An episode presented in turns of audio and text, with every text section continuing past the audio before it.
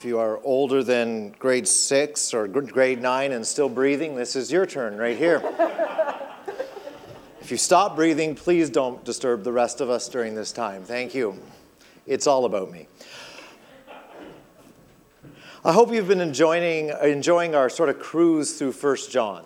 It is a tough section of scripture, and it isn't going to get easier today. If you've read ahead, there's some tough stuff and stuff I really believe applies even more to us. As you can see, I'm just getting a little wound up here, trying to address some things that we've been through as a church from what I've gleaned from other people. I say we, I did not go through it, but I have in many ways lived it numerous times when I'm talking to people.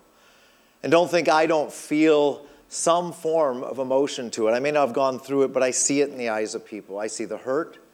I see the displeasure with what's happened. I've seen some rejoicing in what was happening, and then all of a sudden it seemed to stop. Of course, there's COVID in that. I do have some feelings. I'll never fully understand because I've not been through it, but I do know there is hurt out there, and I do know there is misleading information out there. And I think it's time we get back to God's word, and that's why God laid on my heart that we do First John, because it's so simple. It's kind of interesting. I, I think that the in and out mentality can be a little taxing for us, though. It's kind of scary. He does make it very clear there's one way and one way only to be a follower of Christ. His statements, John's statements, are sprinkled with grace. But then he goes right back and just nails it. You're in or you're out. You love your brother or you're not a follower of Christ. You're in the light or you're in the darkness. There is no sort of dusk area where it's kind of light and kind of dark. I think it's important to remember some of the things John has said so far. John has said if we confess our sins, God is faithful and just to forgive them. There's grace. He's also said, I tell you this so you won't sin, but if you sin, we have an advocate with the Father. There is grace, but it's sprinkled into some very hard things some things that say you have a responsibility. You have a requirement as a follower of Christ to do specific things, or you are walking away from Christ. That's a tough thought. I know there's many doctrines as to whether you can lose your salvation, but I'll put it to you this way. Whether you can lose it or not is not the issue. Do you want to be someone who wants to take that chance, or do you want to walk hand in hand with Christ? Even if you can't lose your salvation, do you not want to please God and be in the light? I think we argue too many doctrines instead of arguing, how can I make my Savior happy? How can I follow my Savior? How can I live in the light? We're in a society right now that teaches basically how you feel is who you are. If you feel one way, you must be that way. That's very different than 50 years ago, or even more than that. There were rules, there were moral boundaries that everyone followed. The Christ followers had this moral set of boundaries. We love to say it's a Christian country. That's not true. We have a Christian Judeo law system. That does not automatically make you a Christian. Being born in a Christian country does not make you a Christian. But the moral systems of the law matched Judeo Christian morality. That means those who truly follow Christ would be in a line basically with those who said, Well, I, am a Christian based on birth. And actually, those who did nothing to follow Christ, those who say, I don't believe in God, would still have similar morals to everyone else. The difference may be they may go against those morals. Someone may choose to do evil, but they know that the group, the general culture says that's wrong. We're not like that anymore. We have got one thing right. We have stopped being so judgmental. We have stopped automatically assuming that some people are not redeemable because they don't do it our way. The problem is, when we became less judgmental, we stopped using good judgment. The Bible is full of good judgment. It is instructions on how to judge the culture around us, not the individuals, but what is right and wrong. Those who claim to follow Christ and those who don't follow him at all used to have a moral code. We're more likely in our culture now to say both those groups are right no matter what they choose to do. John gives us tough assessments on the pitfalls of our walk with Christ. Whether it's the John of the Bible that we're reading now, or Pastor John, who preached here for years, or John David Peever, by the way, my first name's John as well. A lot of Johns going on here. All those people have the responsibility to tell you the truth, to address the culture, and to preach a message that's actually counterculture. The culture of the world is the way of the world, and we are not people that are of this world.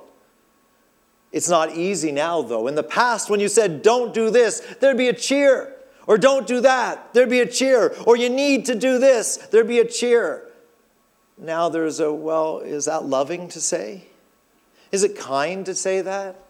Do Christians actually call people out? It's a different culture we live in. It's not a different Jesus. It's not a different God. So we need to get used to telling the truth in love just as John does. John is pretty harsh. You're in or you're out. You're either aligned with God or you're aligned with the evil one. But remember the grace. We cannot stand here and preach a hard message without reminding everyone here we're all saved through the grace of God. Our failures are not the end of our salvation, but rather the opportunity to fall on the grace of God. If I continue to preach, you're in or you're out, and have you scared to death that if you make the wrong move going out of the church there, that's it, you're going to hell, that's not the gospel either. We must not beat people down with the truth. We do not want a hopeless group of people, but people that desire to do well, but have a sense of security and assurance that their faith and their willingness to go to God allows Jesus' blood to do the job it was intended to do. We all play a part. The interesting thing is, we're allowed to play a part in a plan that we can't actually control. We're allowed to be a part of something that we couldn't fix on our own. It's one of the weirdest things where God lets us join in our imperfection His perfect plan. God also asks us to do something to follow Him, and yet we are imperfect, so He knows we can't perfectly follow Him there's some tension, just like First John has tension. We need to realize the situation is dire. The consequences are real and devastating for those who don't know Christ. But for those who know God and His power and the love of Jesus Christ through the blood of Jesus Christ, the situation has been taken care of. There is hope, but there is also hopelessness. In a world that wants to follow ways that make them comfortable, there is hopelessness. They're the ones that are drowning in their own sin. I believe John found himself in a similar situation than we are today. That he needed to draw a line and say, there is things that are godly and things that are worldly, and we need to know the difference. I think we're there today too. As a matter of fact, maybe even more so because we have a worldwide culture. Where John may be addressing a culture that was a small country or a small area, we've got things like the interweb there. All these brand new things that I hope work for me all the time.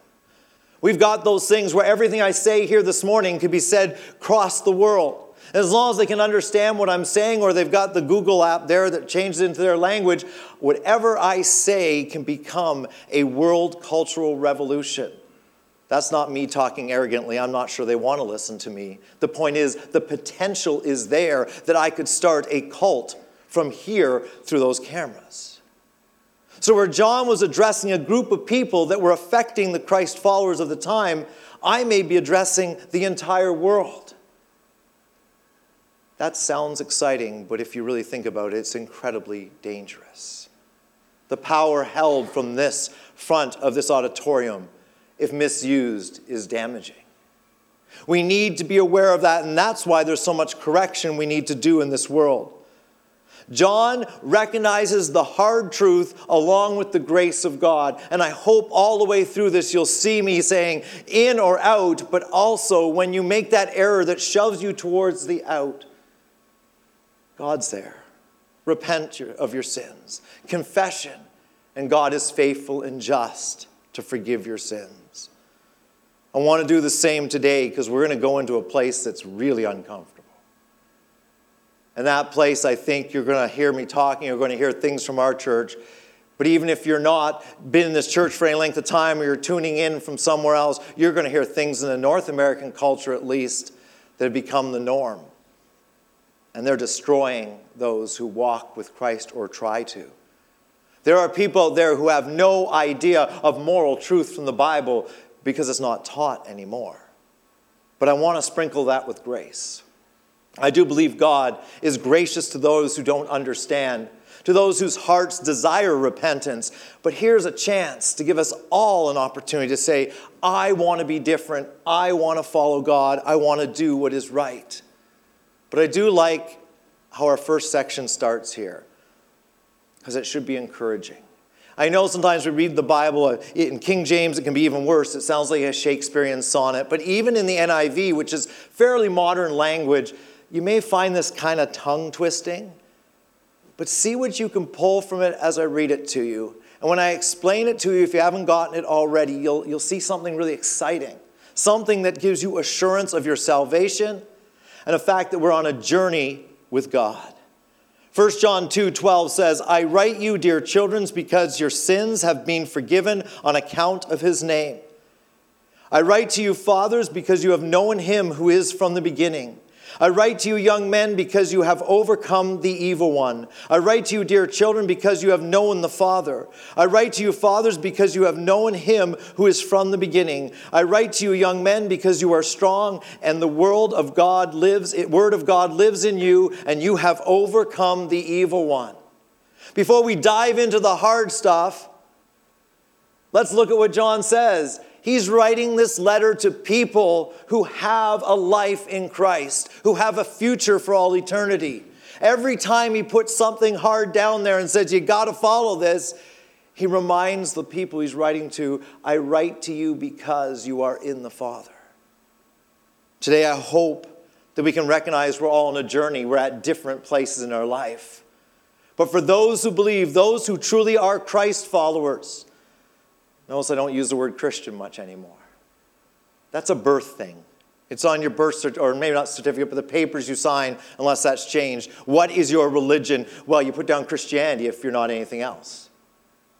Often Christians are people who are just not Muslims or just not Hindus. And that's how you get that marking. When I say Christ followers, it is a choice to follow Christ. We know where Christ went. It's to follow Christ even if it means death. That's different than just being a Christian.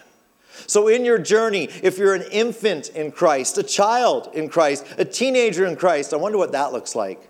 I think I had a few of those years where I started to think I knew a lot, a little more rebellious, a little more trying to explain to God how things worked. That's the teenage years of being a Christian. I still do it sometimes. God, did you see that? You realize what's going on over here? What's, what's wrong with you? The point being is, I think we're all at different points in our journey. Some are young adults we're actually setting out in what we're called to do as Christ followers. Where we'd say it's a career, I would suggest it's a calling within your church family. What is your gifting? That's kind of like the young adult. Then there's middle age. I'm not sure what that one is other than sports cars, and there's no Bible thing for that one. But anyway, the middle aged Christian. And then there's those who are that far away from seeing Jesus face to face. But we're all on a journey, and it's important to be warned about the things we need to avoid. It is so important to be aware that there are things out there that want to draw us away. These warnings are given, reminding you that your salvation is assured for those who follow Christ. Don't let Satan beat you up over this. We all sin. And for those who are willing to repent, those who come to Christ, they are forgiven. If you are a follower of Christ on a journey, you're learning how to be more like Jesus. It's not over. I don't like the term, they're a mature Christian. Mature to me sounds like it's over, you've done it. Until you meet Jesus face to face, you are still maturing. If you're on the earth, there's still more to be learned. So I use the term we're maturing Christians at a different point in the journey because I want to believe if I make my 90s, there's still something I'm learning. And if you're like my dad, lots you're forgetting too. But he is learning to love Jesus. In his dementia state, he sits in his chair and says he's happy because he knows Jesus loves him. that is learning still. He's still recognizing the Father in ways that I can't understand. I don't know what's going on in there, but I know Jesus is in there. I know he can hear Jesus talk to him and loving him. So our lives are constantly moving forward, but what happens? There's something that wants to stop the journey an entity of evil. Satan is trying to lure us away from following Christ. And we need to be aware that Satan at every turn wants us to go a different direction than Christ wants us to go. John writes it, and I'm preaching it today to you and to me. Watch out, Satan is lurking. And the teachings of this world are being interchanged with the teachings of God to the point where we don't recognize how far off we are. We are naturally sinful. Most of us would agree that we have issues within our own DNA. The problem is, if that's part of our nature, what is most appealing to us? The sinful nature. It's just natural. So it's even more difficult when people preach things that are counter the Bible, not to see them as, I'd like to do that, it sounds good to me. We want to learn these things so we will not sin. But as we're about to get into the hard part, remember that you are forgiven, that you are assured of your salvation as long as you choose to follow Christ. I think what we need to remember is to fall on our knees, to fall in the mercy of God, is the life of the Christ follower. To confess our sins is the life of the Christ follower. To do what is right is the life of the Christ follower, and confess when we do wrong, that is the life of the Christ follower. To learn the difference between right and wrong is the life of the Christ follower, and to apply as much as we can, to be as right as we possibly can, to show our love towards God. Always falling on His mercy, always striving to need less mercy. So let's go to the toughest part I'm going to do this based on my personal observations and my own life. And the reason I do that is I've not been here long enough to make a comment directly on the church. But what I've observed from people, I'm going to address today. First of all, we're not all very good at loving our brothers. We're just not. And you're a loving church. We can always be better at loving our brothers and sisters in Christ. That's an observation from everywhere I've been. You're still here, you can learn to love more. Second, we often stray from the truth and don't recognize our own sin. Maybe there's some of you here who don't sin or recognize every time you sin, but the truth is, for most of us, we sin and we don't always recognize it. And there are areas in our life where we believe we are without sin. But as a follower of Christ, when we realize there's something wrong, if we're willing to go to God for His forgiveness, that is where we stay in the light and don't end up in the darkness. That is incredibly important. See, for me, I'm not on the edge of the cliff about to fall off. I'm not about to fall into the pit of hell all of a sudden, but I recognize that I always want to go towards the darkness because the darkness is something that's comfortable to me because I am a sinner. The problem is, if we want to keep relationship with Christ, we must recognize that we are in a state of constant repentance. But the next part is the toughest part. Let me read to you further in 1 John, 1 John 2. 1 John 2, 15 through 17. I hope this grabs you. Do not love the world or anything in the world. If anyone loves the world, the love of the Father is not in him. Do you see how black and white that is? This is getting scarier because it's not just in the darkness. This is said right to us in a world that loves itself, in a culture that promotes itself. We should not love the world because we are promoting the culture, not God. It goes on to say, For everything in the world, the cravings of sinful man, the lust of his eyes, and the boasting of what he has done and does, comes not from the Father, but from the world. The world and its desires pass away, but the man who does the will of God lives forever. The other ones, okay, I don't always love my brother, but I can learn to do that. I don't always recognize I'm sinning, but I can learn more through my life what sin is. I sometimes think I don't sin in some areas, but sometimes God points out to me and says, Yeah, you were a little sinful there. It may not have been specifically that, but were you loving when you responded? But the ways of the world are so easy to confuse with the way of Christianity. It's so easy to fall in love with this world because much of what we are taught actually matches the world's set of morals and standings. The version of love we learn is actually the version of accepting anything because that's what nice people do. The evil of this world is most likely thing to trip us up in our walk with Christ. Let's remember what happened. Evil or good and evil were not something we were designed to tell the difference between. If you go back to Genesis, that was not our job. Before someone decided to, to ingest some fruit, we didn't know good from evil. Who did we rely on?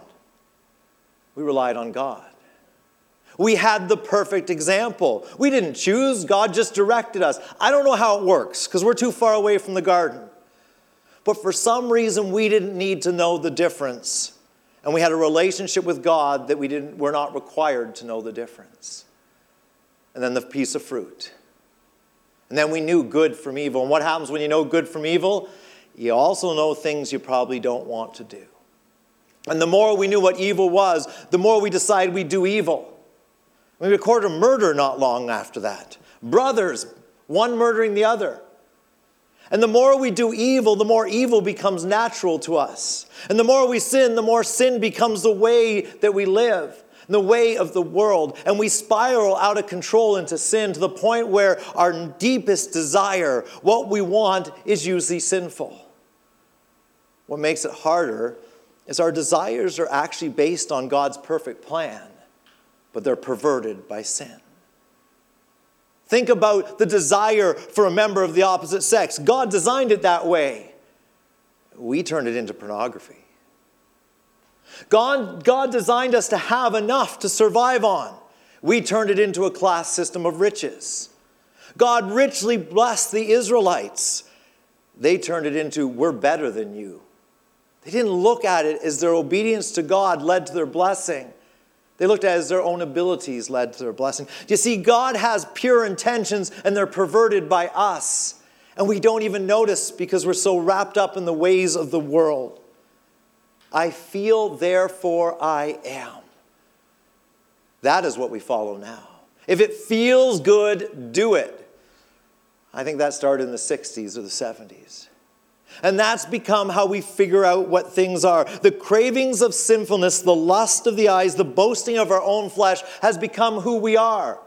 How do you move up in the world? We used to think Mother Teresa was wonderful. Now we think rich billionaires are what we should be.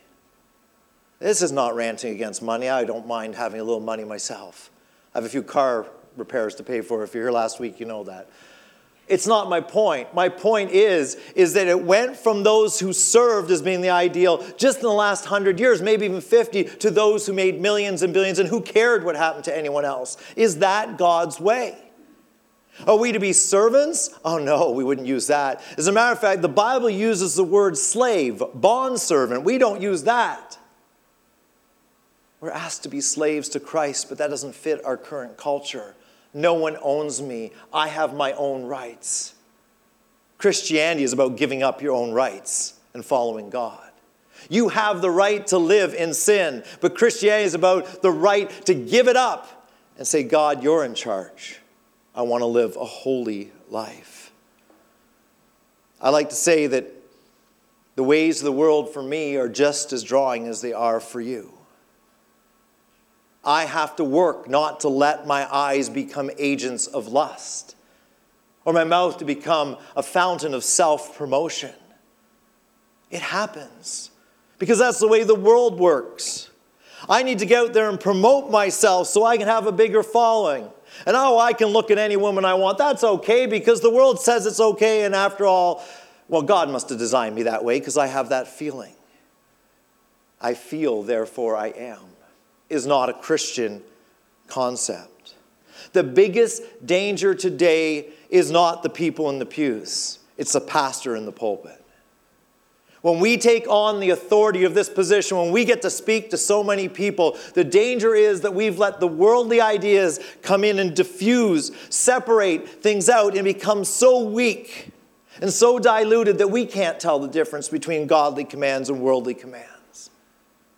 The danger is horrific because the words of my sermon will become the words of the world, not the words of the Bible. And I'll grab a verse here and there and I'll rip out a bit of scripture I don't like and throw it there. Then I'll copy a verse I want out of its context and I will preach it. I can do all things through God who strengthens me. I dare you to reach, read everything around that because it's not a happy situation Often the verses we read that promise great things are great things in the middle of trial. They're not just great things. The way of the world says, God has promised me great things because I want to be rich and happy. The way of God is, I am enough. God is enough. I don't need money to be happy. I don't need anything more than God. God will provide. But the ways of the world beg us to become something different. They beg us to say, I'm better than everyone else. In Philippians, Paul writes, each one should think of, think of yourself lower than the other person. Think of them first. Have the attitude of Christ Jesus, who was by the very nature God, but became nothing. Do we live that way? The way of the world says, I am better than everyone else, and if I'm not, I'm working at it. Jesus said, I'll be worse than everybody else. I will take everyone's sin on me and I'll work at their salvation. I'm going to get really blunt in a couple of minutes. I'm going to address some things that, if they weren't said, they were inferred enough that people heard them being said that way. But I want to do one thing beforehand because it can get real preachy and it can get very arrogant sounding. I don't want it to be that way. So I'm going to do a bit of a no no, but I'm going to reread part of John to give you context. I'm going to change it a little. So we're going to go back to 1 John 2 12. And I'm going to read that and make it apply to today, 12 through 14. I'm telling this to you, my children, this morning because your sins have been forgiven on the account of his name. This sermon this morning to you, parents, is because you know him who was from the beginning. I write this to you, young people, or I tell you, young people, because you have overcome the evil one. I tell you, dear children, because you have known the Father. I tell everyone here today because you've known him who was from the beginning. I tell you today, young men, because you are strong, and young women, you are strong, and you have overcome evil. I am telling you the hard things because you are already saved. You already have that salvation, but I'm telling you that the evil one wants to take it away from you. I'm not preaching at you. I'm reminding you that the way of the world is creeping in and you need to be careful. In the church in North America, do not love the world does not get preached. If you look at the American church, especially, the world and politics and everything is the church. You don't hear a lot about Jesus, but you do hear a lot about certain political parties and certain belief systems. You don't hear a lot about giving unless it is to a political party. This needs to change. Those are the things of the world. We spend more times arguing about COVID, which can kill you, than discussing what happens after you die, no matter what you die of. Those are the ways of the world where we're worried about our rights, but not worried about someone's salvation. We must change. Any pastor who stands in a pulpit, this pulpit or another, and promotes worldly living and normalize worldly ideas, run. Because they will pull you in because of the power of this position. If anyone stands up here and tells you to do something that is worldly and says it's okay and finds a verse to back it up, run. Because we're not to love the things of this world. We are to be repentant against the things of this world. If the ideas of this world tempt you, pray that God will give you the strength to overcome. We are here to overcome, not embrace the world. And now we get to the part that either was misheard or misspoken. If it's misspoken, it makes me incredibly sad. If it was misheard, it still makes me sad because people still believe this. If I see a woman in the park and find her attractive, I commit no sin. If I see a woman in the park and find myself find myself getting aroused by her, I am on the crossroads of sin and godliness. And if I stay in that park and allow that woman to get me aroused, I am sinning, plain and simple. That is loving the world. That is the lust of the eyes. Jesus said, But I tell you that anyone who looks at a woman lustfully has already committed adultery in her heart. The lust of the eyes is the sin of the heart. And for those of you who know what I'm talking about, I am setting the record straight. It is the world that says that pornography is okay. It is the world that says that looking at a woman, as long as you don't touch her, is okay. That's not appropriate.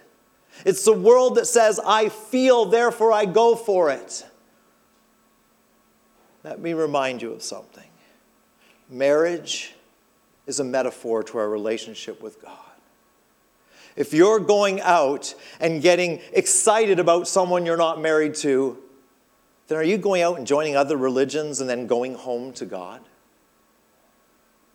It is not okay to use someone else for your own gratification, then go home to your spouse. And it's not okay, and God is a jealous God, to go out and try all the religions on, but at the last minute go, oh God, I was wrong. I'm so sorry. Or God, I'm coming back to you.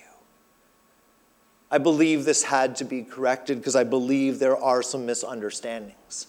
Where they started doesn't matter, where they end is important. That is the lust of the eyes, the love of this world. And now that I'm stepping in the middle of it, I might as well wade right through it and just stand in it. Let's go with another one here. Anyone whose self of sense becomes inflated from their position does not understand about being made lower, which Jesus did. Anyone who does not give the glory to God but promotes himself is not living a godly life but desiring the ways of this world material things, jewelries, cars, houses, jobs, money, the appearance of one's spouse become the definition of oneself, then you're not being defined by God. If you lose the jewelry and you lose the car, and the people around you they say are beautiful get older and just don't look what you say is beautiful, what happens to you? How about we follow God who never changes? God who does not become old, God who cannot be lost. But when we inflate ourselves, when we boast about the things we have done, we become arrogant. God does it or allows it to happen. I'm blessed. I get to be up here. God allows me to be up here. I'm reminded when I wake up in the morning and pop all the different pills I have to just so I can be up here, and they're still not supposed to be enough that I can preach, that God said, David, I'm going to let you do this. Most of you don't know, but I lost my voice. It was blowing out. Told I would never sing. Told I'd never be able to go through an entire sermon, let alone work full time.